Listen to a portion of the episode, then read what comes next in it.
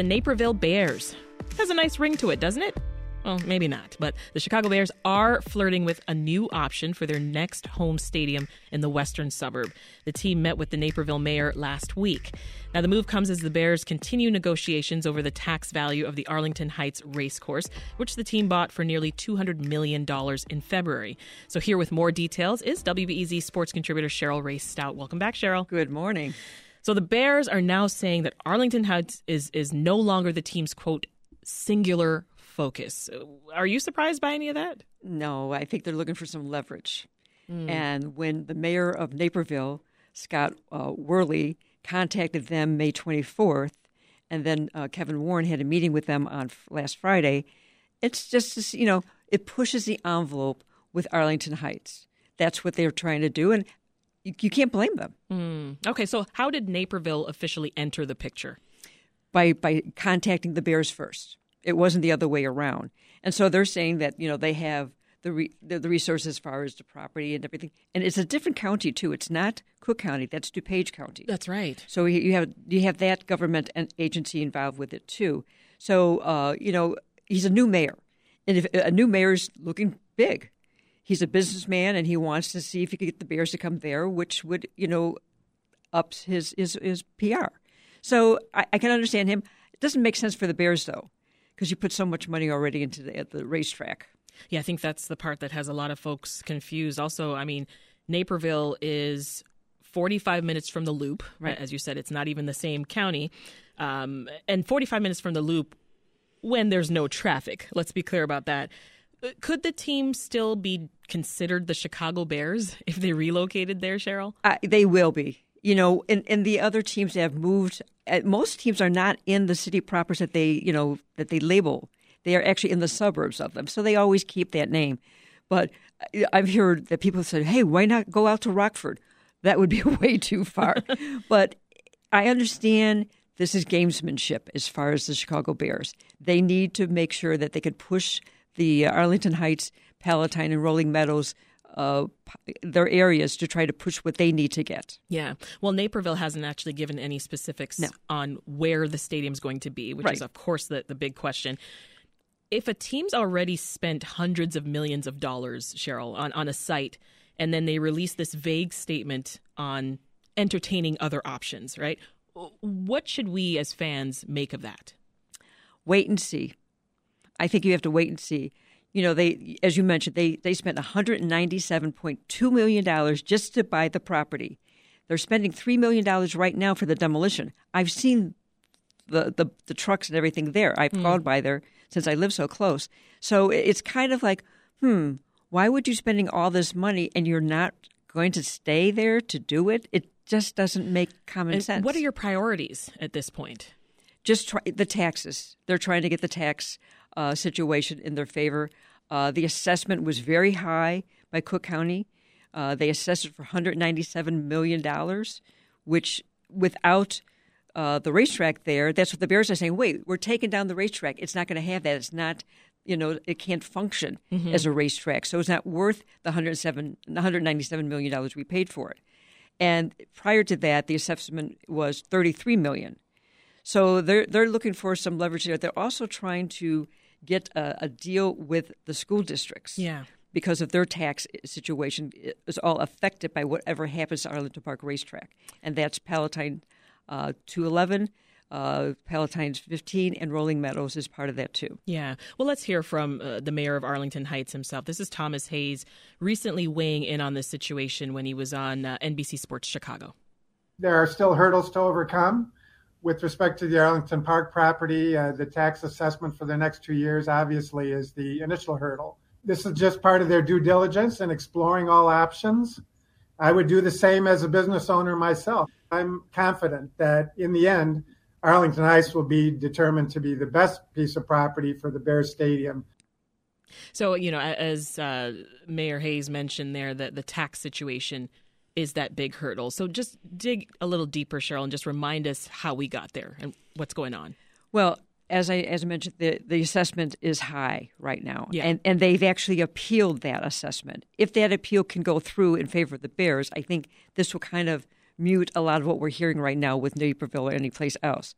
the school districts are concerned that they are losing the property taxes, you know, that they would normally get because of that. And here's the other aspect of it. If they build this entertainment area plus add residential there, you would be putting more possible students burden on these school districts. Mm-hmm. So that's something that has to be considered, and that's why Palatine, Rolling Meadows, and Arlington Heights are concerned about the taxes. So just walk us through what you think are the pros and cons then of a stadium in Naperville mm-hmm. versus a stadium in Arlington Heights. So we know, of course, the taxes. The taxes are lower in one. And we don't know where it would be built in Naperville. They don't have a 326-acre area that they could put it in. So that's a big question mark on the Naperville side. Exactly, as far as that goes. I mean, again, how does it affect their traffic situation, where they build it and how they do it? Naperville is considered one of the best cities in all of America, so they have that going for them. But when you look at Arlington Heights, everything's in play.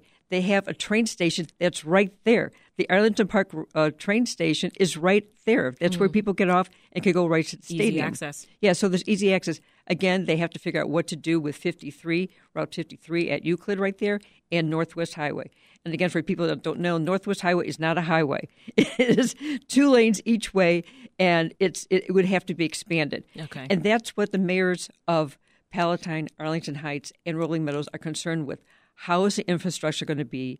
How is the traffic going to be handled? And how much of a disruption is this going to be as they start to plan and build anything? And what happens to the money that the Bears already paid for Arlington Heights if they decide on somewhere else? Can they get it back? They're demolishing the racetrack, so it's not worth that $197 million right now with what they've already done. Have we seen this before, Cheryl? Where a team just kind of publicly flirts with the idea of another location after. It seemed like they were committing to something else? Yes, and I was covering that, too. In 1988, the White Sox wanted a new Comiskey Park because the old one was crumbling. And they had a deal that was in place pretty much with Tampa. Mm-hmm. Actually, it's in the Tampa Bay area. And they actually were going to move there.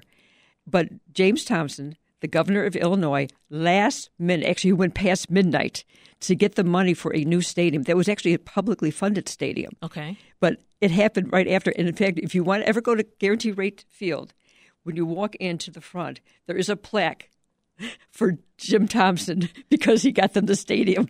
Oh. But they were going to go to Tampa area. Really? Okay. Yeah. I knew people in the front office that had already bought condos to live down there. So this is a thing. This is a regular thing. This is Reset. I'm Sasha Ann Simons. If you're just tuning in, we're talking about the Chicago Bears. They're now exploring options for a new stadium in Naperville. And this comes amid a lengthy dispute over the tax assessment of the Arlington Heights property. And with us, of course, is WBEZ sports contributor Cheryl Ray Stout with the latest.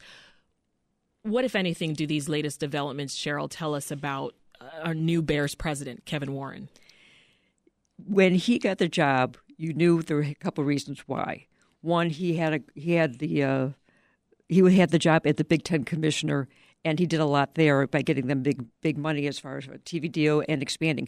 But here's the more important issue, or positive for him.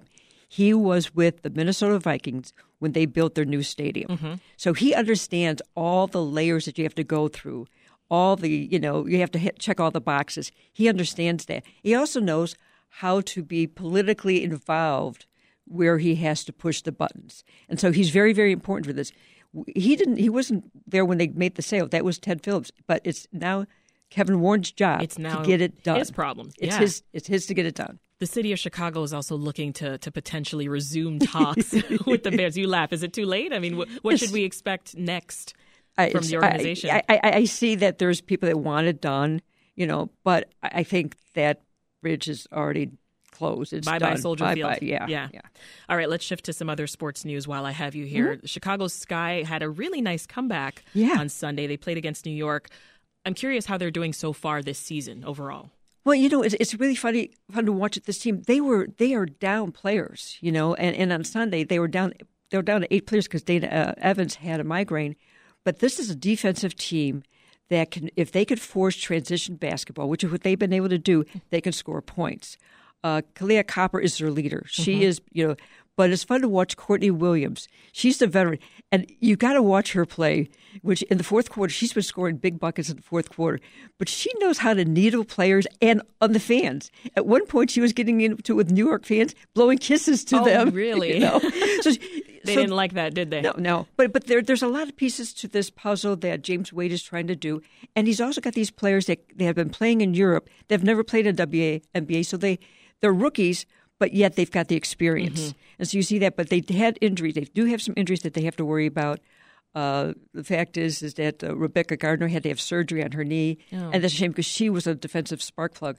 But the team is centered around Kalia Copper and Elena Smith. We knew she would be the focal point. And he proclaimed that she was a leader, and she's taking it, seriously. Yeah. I hear something about new investors, too. Yeah.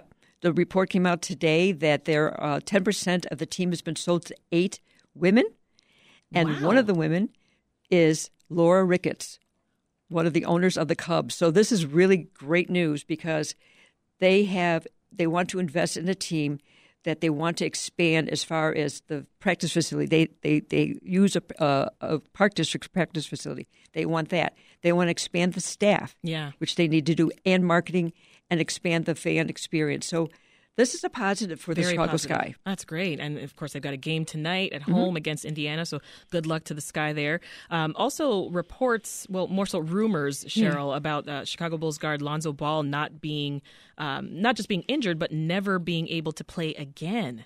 Yeah, we're hearing a lot about that, and that's really unfortunate if that comes true. And the concern is for him, you know, he's a young man. He's only in his early 20s. And the fact is that the Bulls have to decide, do they apply for the NBA disabled players exemption? And if you do that, you're saying he's not going to play at all next year. He didn't play at all this last year. And he's having a cartilage it's actually a cadaver cartilage put into his knee. I mean, if they do sign that, can he come back? Maybe later? Yeah, yes, he could. But you could make the decision for a year, and that's what they have to consider. He's got 2 years left on his contract, $10 million for each year. So that's a lot of money that the Bulls are losing. But also the player itself, it's really hard, young player, to be devastated with injuries. Of course, and then bad timing on top of it. Yeah. And let's talk briefly about the White Sox's Liam Hendricks, who made a huge comeback since his career diagnosis. Talk more about that recovery. You know, I know Liam real well, and it's very emotional to me when I think about what he went through. When he came back a week ago today, first time, it was very thunderous when he did it. But this weekend was even more. He pitched an inning on Saturday, had a clean inning where he got everybody out, which was really important to him, and he got a strikeout, so he kept that ball. Yes. Then on Sunday, he pitches the ninth inning, and he gets 2 strikeouts and the third out, another clean inning, and the White Sox come back with a grand slam at the bottom of the inning, so he gets the win. Incredible. After the game, I go to him, I go, you had a clean inning, and you got the win. And we both started to tear because my wife texted me that today is National Cancer Survivors Day. Oh. I mean, you know. Oh, my goodness. That's wonderful. And now he's going to be in New York. And I said to him, how do you think the Yankee fans are going to choose you? He goes, you know, I kind of like the Yankee fans, no matter what. But I think they're going to give him quite the applause. That's so special. So special. Cheryl Ray Stout is a WBEZ sports contributor. Thanks so much for these updates, Cheryl. Thank you. Good to see you.